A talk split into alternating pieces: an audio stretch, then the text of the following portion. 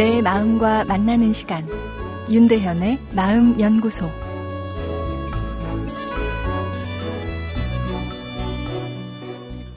안녕하세요. 월요일 윤대현의 마음 연구소입니다.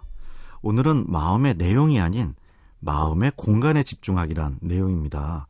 보통 우리는 마음의 부정적인 내용의 생각이 떠오르면 불편해합니다. 부정적인 생각은 불안이나 분노의 감정을 동반하기 때문에 마음이 편치 않은 것이죠. 그래서 우리는 머릿속에 들어온 그런 부정적인 생각을 없애버리려고 합니다. 그 생각을 서프레션, 즉 찍어서 억눌러 버리죠.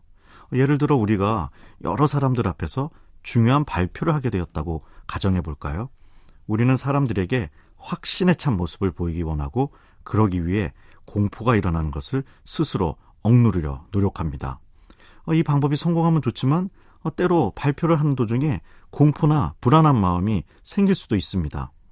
아, 젠장 왜 불안한 거야? 자, 마음을 다시 잡자. 난 겁없고 확신에 찬 발표자야. 자신감에 찬 모습을 보여주자. 어, 드라마에선 주인공이 이렇게 마음을 다 잡고 멋지게 발표를 성공시키지만 아, 현실은 그렇지 않습니다. 발표에 집중해야 될 뇌 기능의 상당 부분을 공포와 싸우는데 빼앗겨 버리기 때문이죠. 앞의 방법이 마음의 내용에 반응하는 것이라면 반면에 마음의 공간에 집중하는 전략이 있습니다. 발표 도중에 공포의 마음이 들 때, 음, 공포가 찾아왔군. 정상적인 반응이야. 불편하긴 하지만 응급 상황은 아니야. 이렇게 생각하며 그 부정적인 생각에 반응을 보이지 않는 것입니다. 내 마음에서 그 공포를 내보내려고 하는 것이 아니라 그 공포를 수용하고 내 마음을 더 넓게 만들어 그 안에 보관하는 것이죠.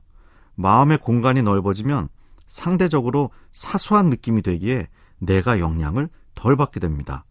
결국 공포와 싸우지 않으니 뇌 기능을 그쪽으로 분산시킬 필요도 없고 발표도 자신감 있게 잘 마칠 수 있습니다. 부정적인 생각을 없애버리려 하면 마음이 점점 좁아지지만 부정적인 생각도 인생의 정상적인 부분이라고 받아들이고 반응하지 않고 지켜보는 훈련을 하면 마음의 공간이 넓어집니다. 공간이 넓어지면 부정적인 생각도 희석되어 내 삶에 영향을 덜 미치게 됩니다.